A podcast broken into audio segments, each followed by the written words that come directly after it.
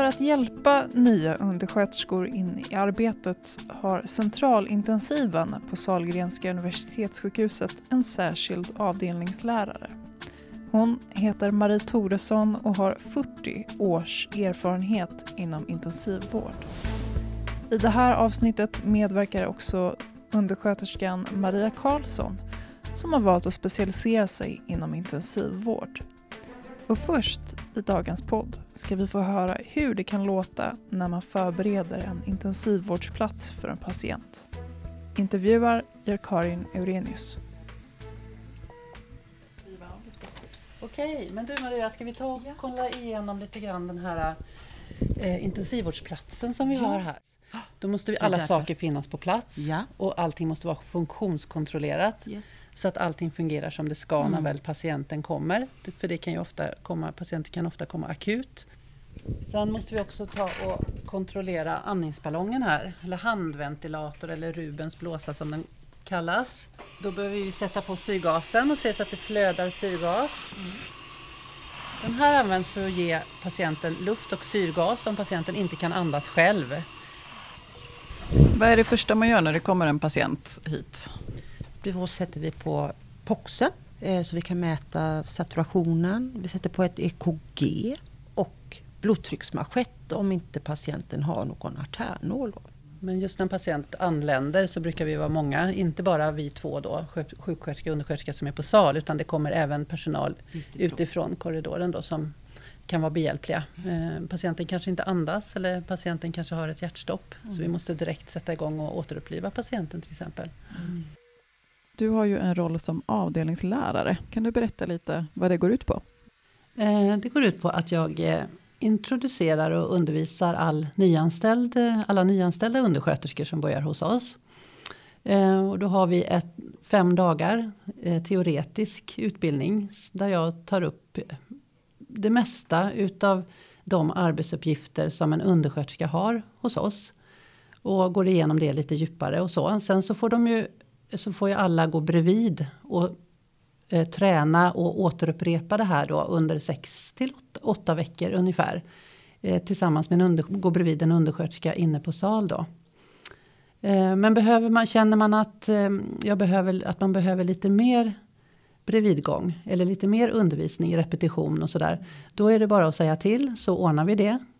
Så får man eh, mer undervisning och mer teori eller praktik, det man behöver. Så då anpassar vi det till den som vartefter som behövs. Men varför behövs det en särskild avdelningslärare? Det behövs skulle jag säga för att det är väldigt mycket saker som vi behöver att lära oss. Och det är bra om det är någon som har koll på att vi liksom sätter en lägsta nivå. Att någon vet att allting gås igenom. Sen kommer man inte ihåg allting. Men vi måste ändå veta att det här har vi nämnt, det här har vi tittat på, det här har vi pratat om, det här har vi övat på. Att vi vet att det här har gått igenom flera gånger.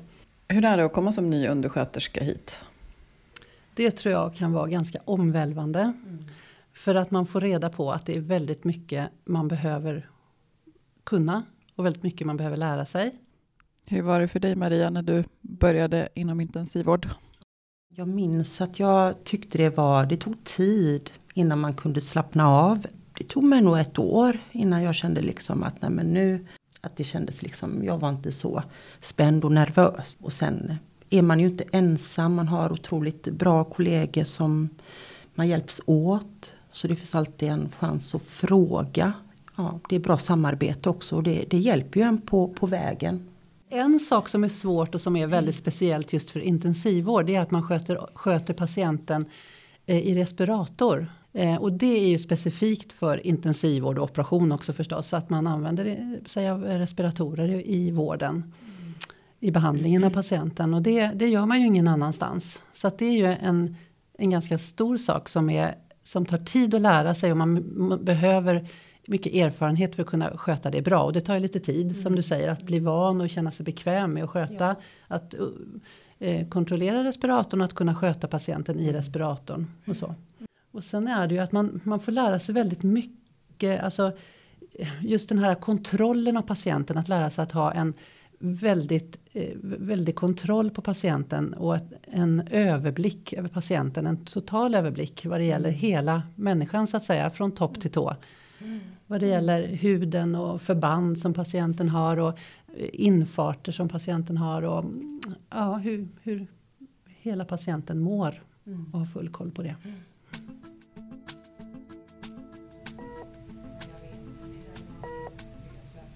Vad är det vi tittar på nu? Beskriv. Saturationen eh, som, som vi följer väldigt noga.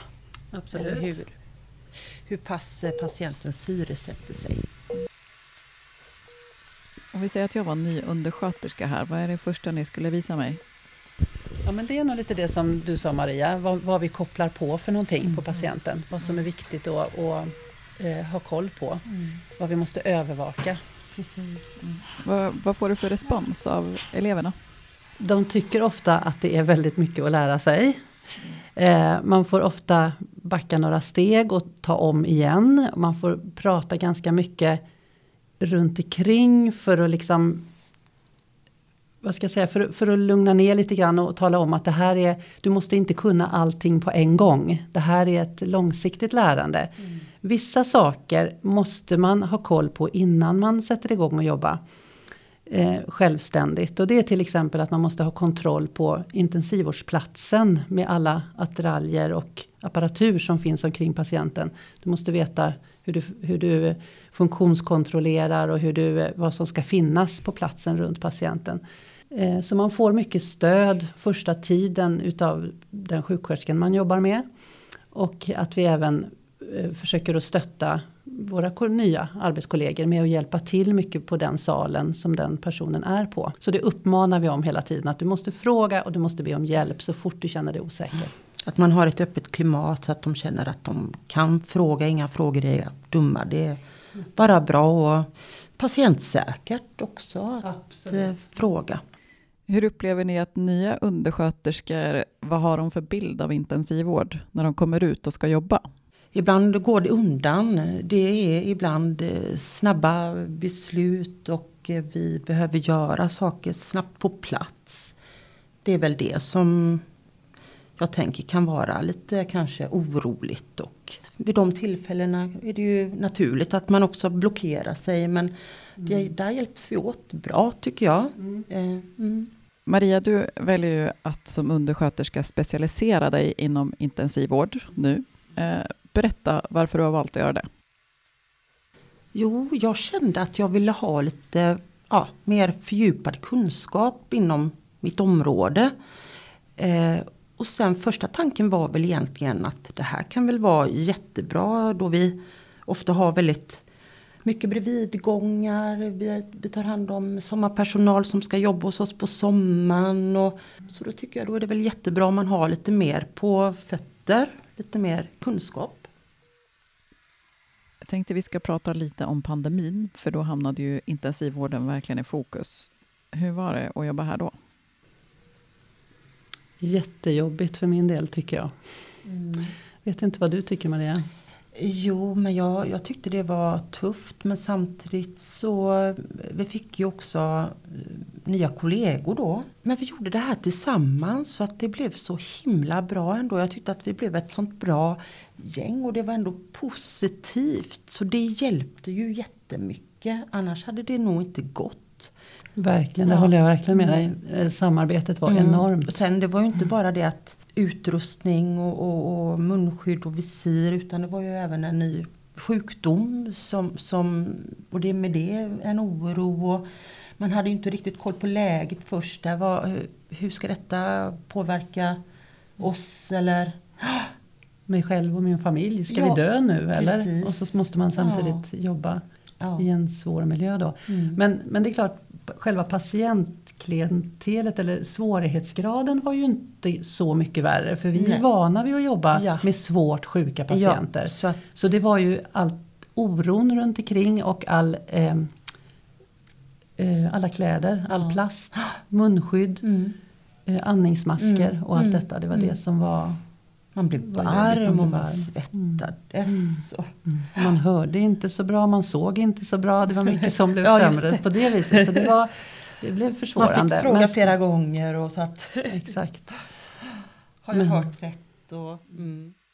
Utbildning var ju otroligt viktigt då för alla nya som kom, eh, som skulle lära sig just intensivvård på kort tid. Finns det något ni har tagit med er från hur ni jobbade då med att, att både lära er själva och att lära ut? Mm. Alltså vi fick ju plötsligt eh, snabb utveckla utbildning eller fra, ta fram utbildningar för eh, läkarstudenter till exempel. Som var i en stor mängd som kom. Mm. Och skulle ha eh, en snabbutbildning för att kunna vara behjälpliga, inte ansvariga utan behjälpliga eh, till oss andra då inom mm. intensivvården. Mm. Um, och det var förstås ytterligare en påfrestning då. Mm. Um, för då var det, fick vi snabbt ta fram utbildningsmaterial och uh, göra ordning en utbildning till dem mitt uppe i allt kaos. Um, som var. Och det var, det var tufft men samtidigt så var man ju imponerad över att oj vad vi, vad vi kan och vad vi kan fixa till så fort liksom när vi mm. måste. Och det tuffa var ju också, jag tänker för att det var ju många platser. Vi, vi tänkte att herregud, hur, nu måste vi bara se till så att vi har ett antal platser mm. för de här patienterna. Mm. Innan vi avslutar idag så skulle jag vilja fråga varför ni tycker att man ska söka sig till intensivvård som undersköterska? Alltså det är ju verkligen utvecklande. Mm, det, verkligen, säger, det säger alla tror jag, skulle jag våga påstå, som ja. Eh, börjar ja. hos oss.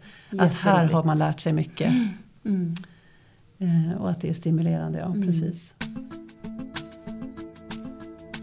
Du har hört Salgrenska podden idag med undersköterskorna Marie Toresson och Maria Karlsson. Podden görs av kommunikationsavdelningen på Salgrenska universitetssjukhuset. Har du synpunkter, tips eller idéer?